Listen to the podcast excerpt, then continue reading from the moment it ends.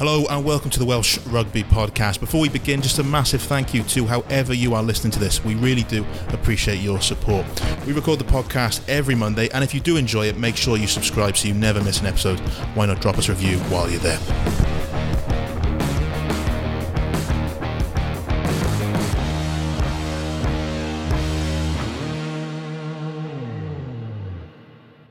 Welcome to the Gainline Wales Online's live rugby Facebook show.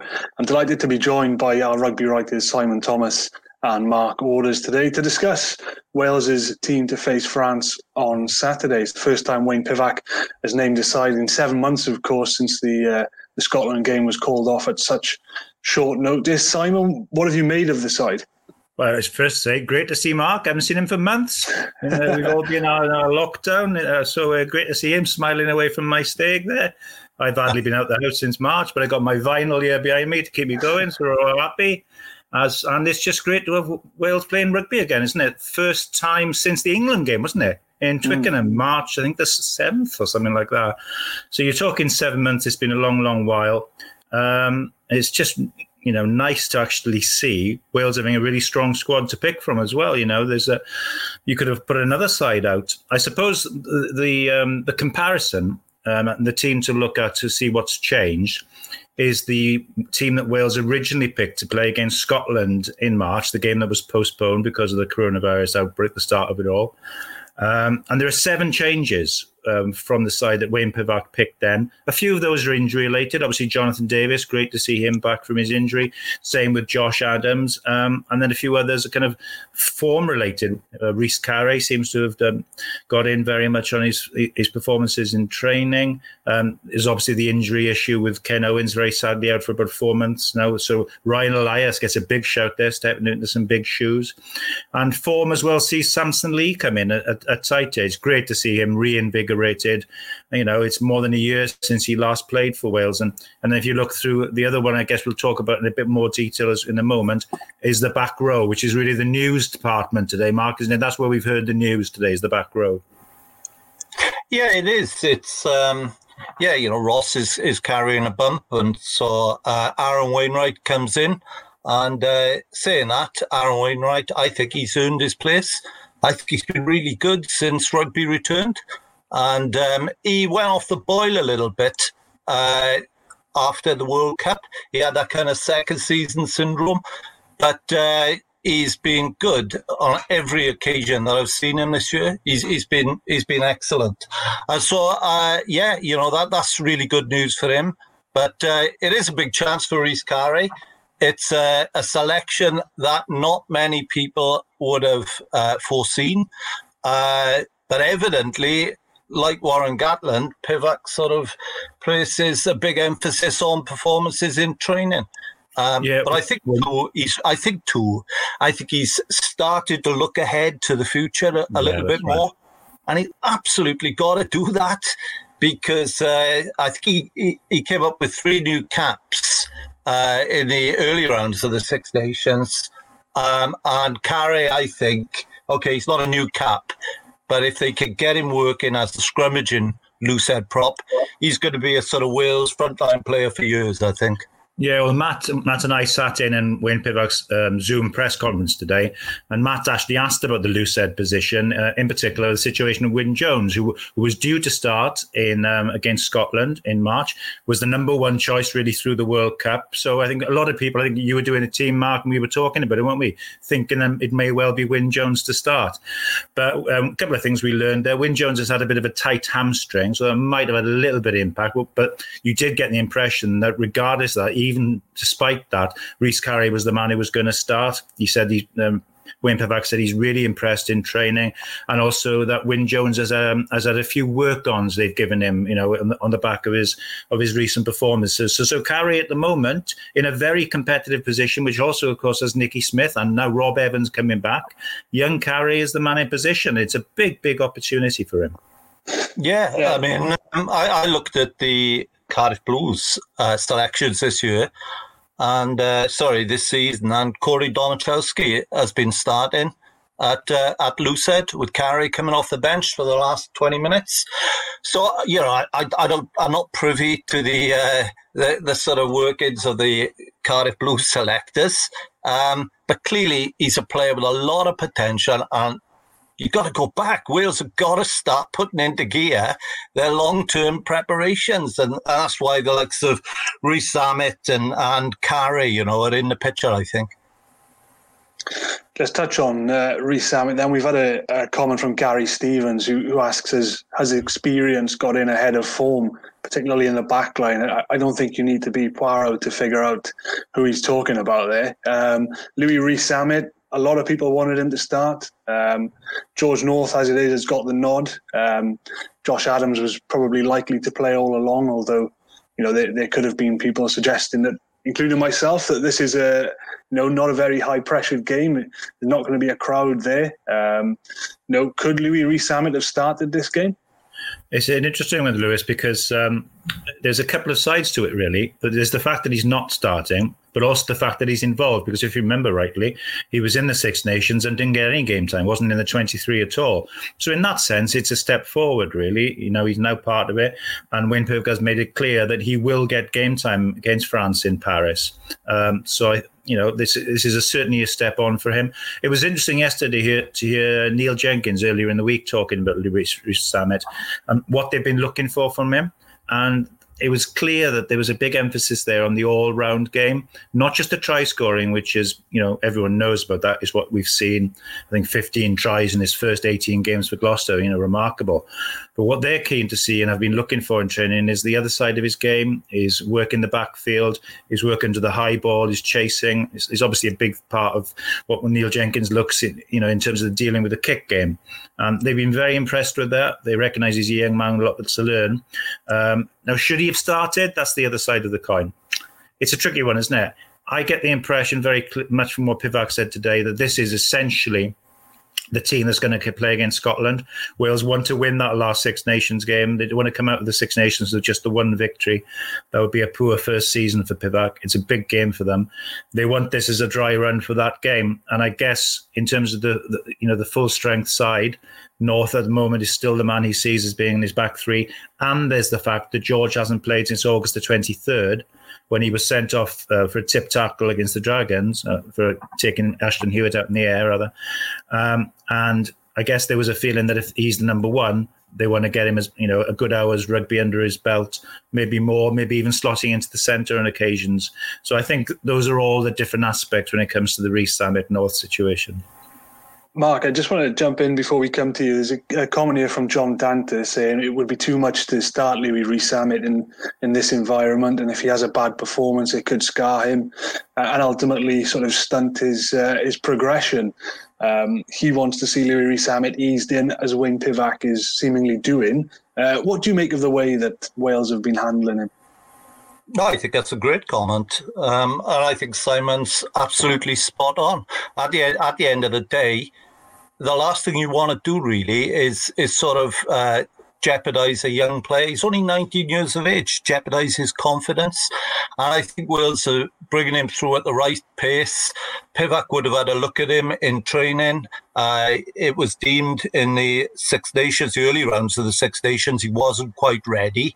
And evidently they've seen progress since.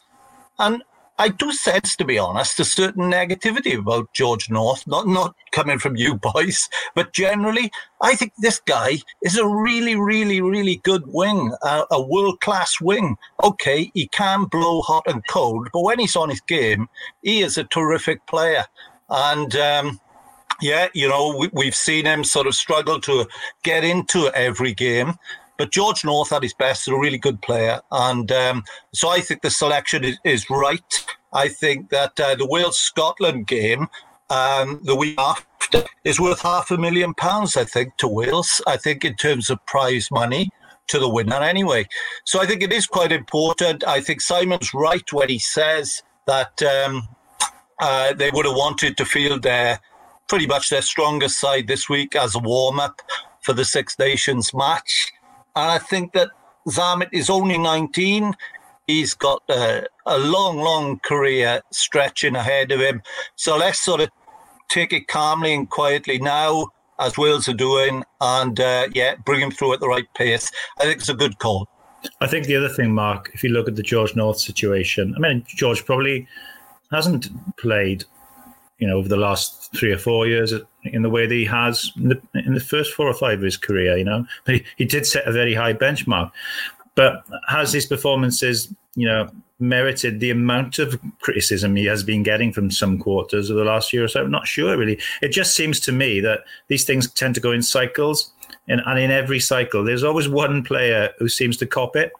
You know, when things aren't going that well, you had Priestland, you had Cuthbert, had Anscombe for a while. At the moment, North seems to be the man that uh, is most likely to be receiving the ire if anything goes wrong. And uh, you know, this is a guy who has had a pretty impressive career for Wales. And but let's see, you know. Uh, let's see how he goes. Um, you watched the game, didn't you, Mark, where he got sin binned and you, you know he scored a try early on, and that looked sharp enough. Um, we don't know how he would have been in the last month, but for the four week ban. But I think you know it does show, as you say, that you know going into the start of the campaign, Adams and North and Halfpenny, that's the starting back three that you're going to have. Certainly until perhaps Liam Williams comes in and asks, and that presents another question, then doesn't he? When he's got his a bit more rugby under his belt. It does. So I'll go back and rewind sort of seven months of the England game, and, and North was was pretty much close to being Wales' best player that day. He was, uh, he, oh, if you take Tipuric out of the equation, perhaps North had a really, really good, really, really good uh, performance, and he was just looking for work. And uh, so, look, he, he is he is a really good player, and I just asked myself, what if Pivac had left? Uh, France would have been happy if Wayne Pivac had left North out. I'm pretty much sure of that. He's got a good record in Paris, isn't he? He has got yeah, a very good yeah, record yeah, in Paris. Yeah, yes, and uh, as I say, it's it's just okay. He is a, he is a touch inconsistent, but this guy, ninety eight caps uh, for Wales and the Lions. Um, uh, he, he's a good player. He's, he's, a, he's a try scorer. He works hard.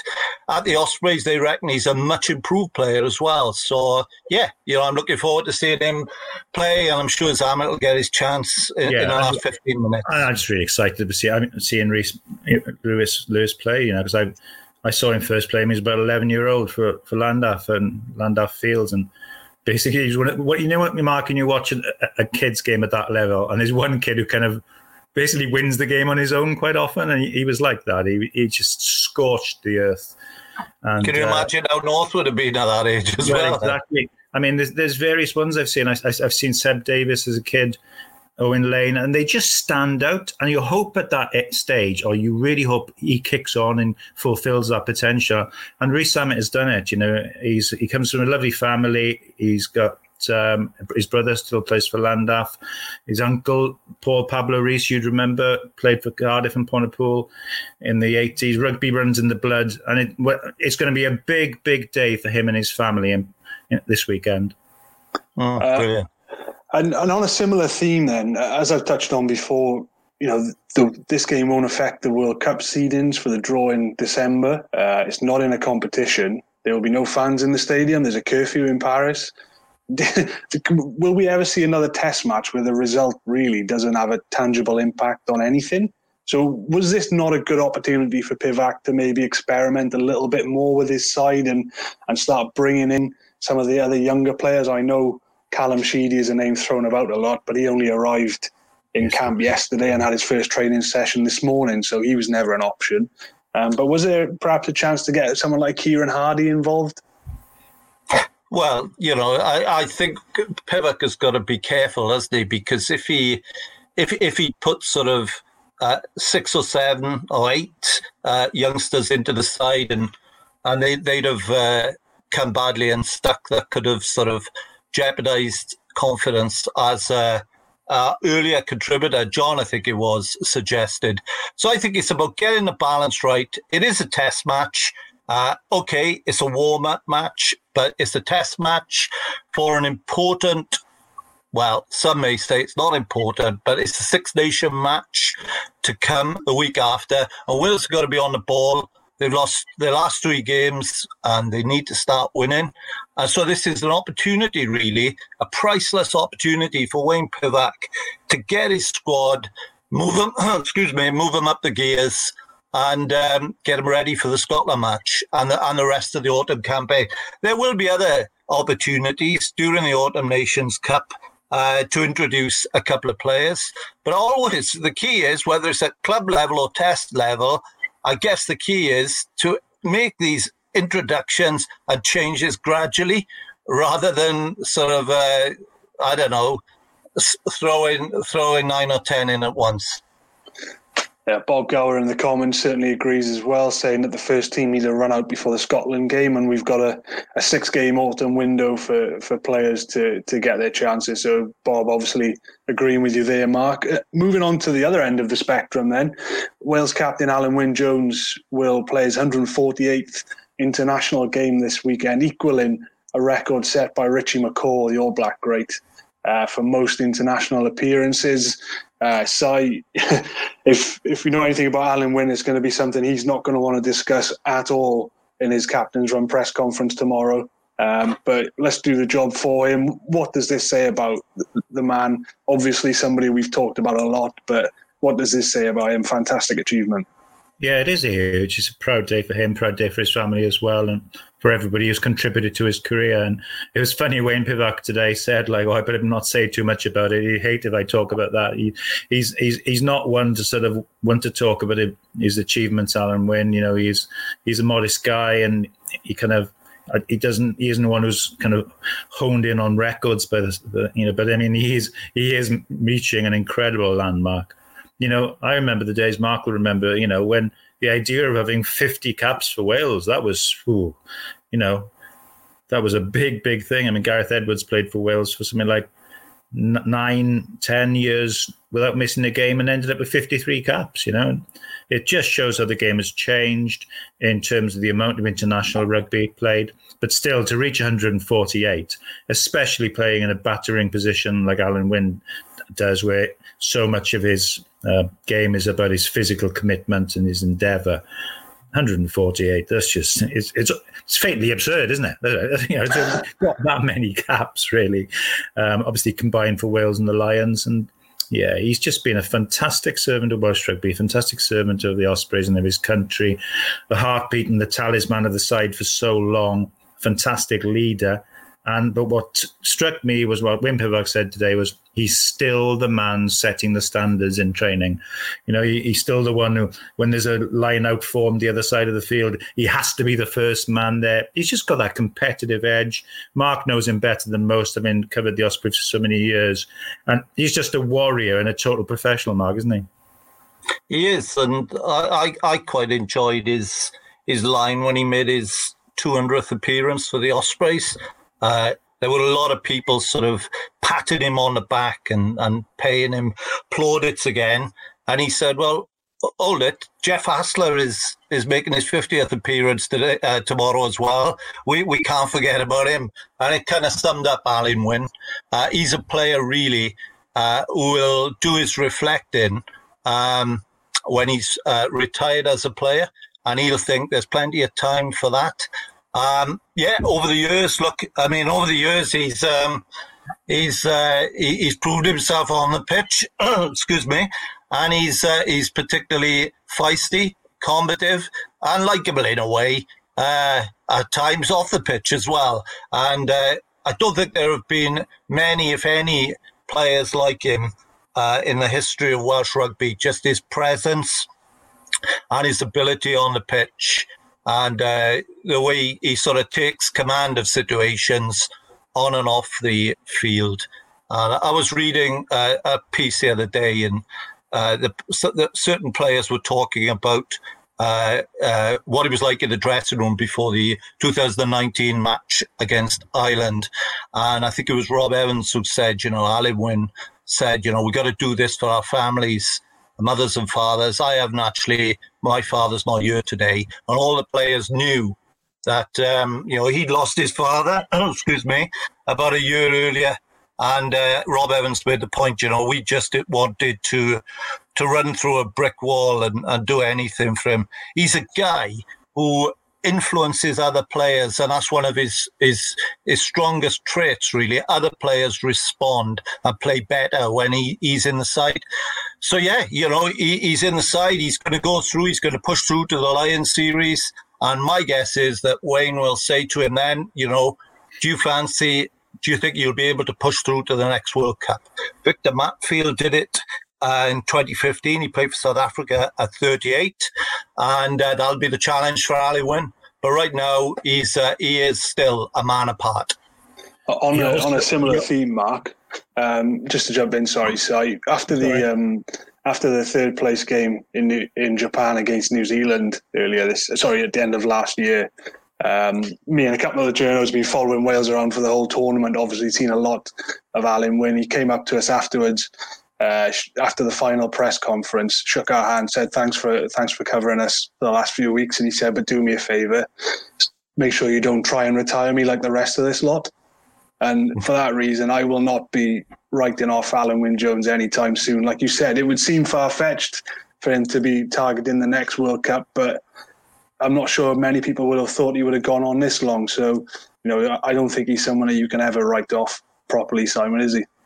No, he also gives fantastic telling offs, tellings off to journalists as well. I've had, a, I've had a one or two of them over the years. I particularly remember one where was at this touchline in the middle. I can't even remember what I'd written, and it was something or other. And he just came over and he wagged his finger at me and he said, "You're better than that."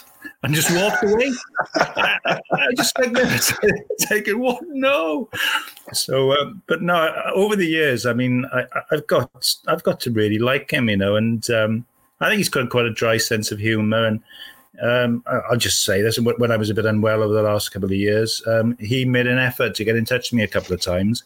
Uh, didn't have to do that; just asking how I was, and um, that that means a lot. You know, when someone does that, I just think he's a genuine bloke uh, who gives his heart and soul to Welsh rugby, and a great family man. And um, yeah, you, you can't really. When you're thinking about the greatest Welsh players of all time, Mark, there ain't going to be many ahead of him, are there? No, there's not. You know, I, yeah, I was just thinking that as you as you were talking.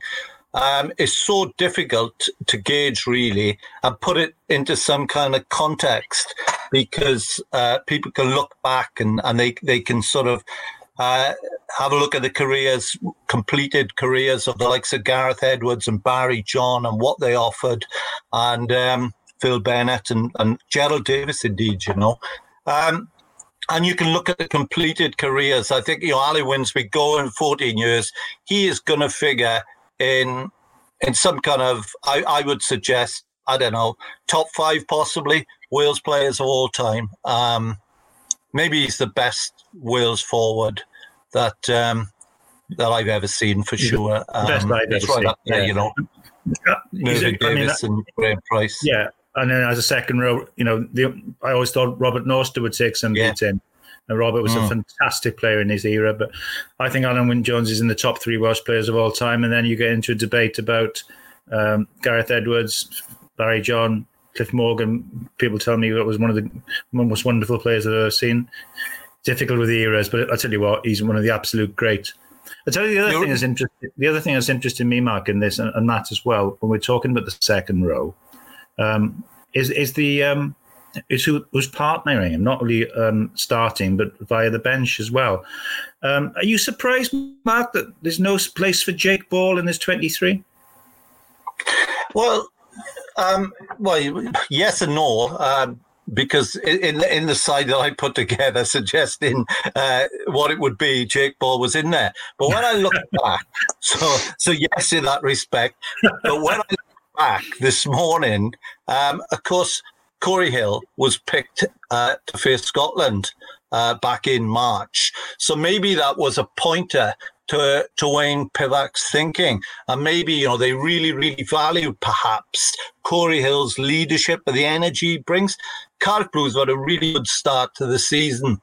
And uh, Cory Hill has, uh, has joined up. And I don't think it's any coincidence that this guy has joined up and you know, I'm sure there are other reasons as well, but maybe that's a, a, quite a contributory factor to their good start. So yeah, as I say, yes and no. Yes, I got it wrong. no, uh, I should have seen it coming. I, I, kind of thought that it was going to be Cory and Jake Ball, one on the bench, one starting. I suppose oh, the interesting oh. the interesting part for me is Seb Davies. Now I watched Seb the first two games for the Blues this season. There's, there's no doubt in that boy's ability, right, as a rugby player again, a kid I saw playing as a junior, played in the centre for Pentyrch. You know, that should, tells you a lot about his ball handling ability. If he can reach his potential, then in terms of a modern day second row, you know, he was comfortable with ball in hand. We heard a lot about that, didn't we? In the latter years of Warren Gatland's spell, how he wanted to get his front five forwards more comfortable with ball in hand. Well, this kid is that, you know, he's an athlete, great ball handling skills, real engine on him, and has started the season in a, in a, physically abrasive way. I think, which is the thing people have been looking for. So I guess, I guess, what it, when we come round to all of this, when you've got the fact that Jake Ball's not involved and Will Rowlands is playing in the Premiership final this weekend, you know, second row is looking very healthy, isn't it? It is. I mean, Will Rowlands, uh, on the evidence of his recent displays with Wasps, you know, he's going to be pushing really, really hard uh, to be a frontline starter alongside Alun Wyn. So it's a it's a big opportunity for Cory Hill, really, this week to sort of put down a marker and say, look, this is my jersey, and uh, you're going to have to play out your skin, whether in training uh, or off the bench, to get it back of me. Um, yeah. But yeah, you know, it's um, yeah. Jake Ball wouldn't give up on Jake Ball either because he is, uh, you know, he, he was really physical and, and good and quite impressive during the World Cup. Yeah, well, I think that's the thing, isn't it? He offers something slightly different, perhaps, to the other second rows in the camp. He's a real hard yards, head down, backside up carrier, isn't he? You know, an abrasive elbows. Kind of, you, you wouldn't like he hurts people, doesn't he, when he carries the ball in? I think Cory Hill is and, and Seb Davies are, second rows, you know, very comfortable with the ball in hand. But I think the point you touched on, Mark, is right. You know, you can see since Cory's gone to the Blues, his leadership coming to the fore, and really sort of the way he's been talking to the Blues players, because both those games were, were situations where maybe a year or so the Blues could have lost them, and I think Cory's been a real sort of magnet for the way in which they've developed this um, this spirit within the squad at the start of the season. And he's very valued within the Welsh squad. But I guess I go back to what I said. You know, it's such a healthy position to oh. be in. It's such competition, isn't it? Absolutely. I've got to uh, move us on slightly because we are running out of time. Uh, just one final point from both of you, uh, if I can quickly. What, what is exciting you most about the, the campaign ahead? Mark, if I come to you first. Yeah, look, uh, I mean, I, I'm guessing that uh, quite look forward to seeing Rhys Webb back on the international stage as a starter. And uh, I'm really uh, looking forward to Pivac uh, progressing the development of, of a number of youngsters as well, which we've already touched on. Um, I just seeing basically how they fare. Zammit is, is is is is a player everybody wants to see he, he's sort of been running like the wind, you know, for club rugby, scoring tries. It's a huge, huge step up to international rugby, and uh, I'll be fascinated to see how he goes. I, I also, as we touched on at the outset of the show, really, I also want to see whether or not uh, Rhys Carré um, can sort of uh, deliver a test level as a scrummager. Um, Wales really need a loose head who could do that because, you know, I, I mean, I like Nicky Smith. I think he's a really good player. I think Nicky, I think at test level needs to define him performance uh, as a scrummager. I think he's he's got so much to offer. Um, Wyn Jones seemed to be developing really, really nicely during the World Cup. Um, but Pivac has obviously made the call. Look, I've got to start developing these young players, and so yeah, I, am looking forward. I'm looking forward to that, and uh, and indeed, without without taking up all uh, the options from Simon. I'm quite looking forward to Callum Sheedy having a game as well. well. Is there anything left for me to talk about there? talk about Callum Sheedy. I'll tell you what I will talk about and what I'm looking forward to, and that's the new centre pairing of Jonathan Davies and Nick Tompkins. Um, it's something we've had to wait a while for. Uh, great to see Jonathan Davies back. Obviously, hasn't played since the World Cup, put his body on the line, put his knee on the line surgery. He had a you know a, a, struggle to come back. You know, you're never certain with an injury like that. Just look at Ellis Jenkins and Gareth Anscombe to see how long they've been out. You know, knee injuries are problematic things, but he's back. A couple of games under his belt. and now he partners Nick Tompkins. Now, Tompkins was a breath of fresh air in in the Six Nations. It's a long time since I've seen anybody make an impact like that in the Championship for Wales, and it's a long time since I've seen such a creative centre playing for Wales. Um, with him, you have seen there have been a, still a couple of issues defensively uh, against Bristol in the Challenge Cup se- uh, match, the, the semi final. There was, uh, you know, there was there was a, a, a tough old game in the quarter final there, where up against Radradra. He's not the only one to struggle against him, mind you. Um, and I suppose when you look at Tompkins, um, if there are any defensive issues, then I think there's no one better to have alongside you to marshal that situation than Jonathan Davies, who is the master of that 13 channel defensively. And I think Tompkins is better at 12 and 13 personally. It opens up the creativity for him, and I think there's a nice balance there with the pragmatic control, you know, fighting spirit, and tactical control of, of Biggar at 10 the defensive control and hard line running of Jonathan Davies 13, and then the creativity, speed, speed, ball handling of Tompkins at 12. If it comes off, it could be a really, really exciting midfield for Wales. All right, gentlemen, thank you very much for your thoughts this afternoon. Obviously, there's not a lot more to discuss. Uh, Wales take on France in Paris on Saturday evening. Before that, Alun Wyn Jones will hold a press conference via video link from Paris tomorrow afternoon. You can catch all the build up to the Wales versus France match, all the live updates throughout, and the reaction right here on Wales Online.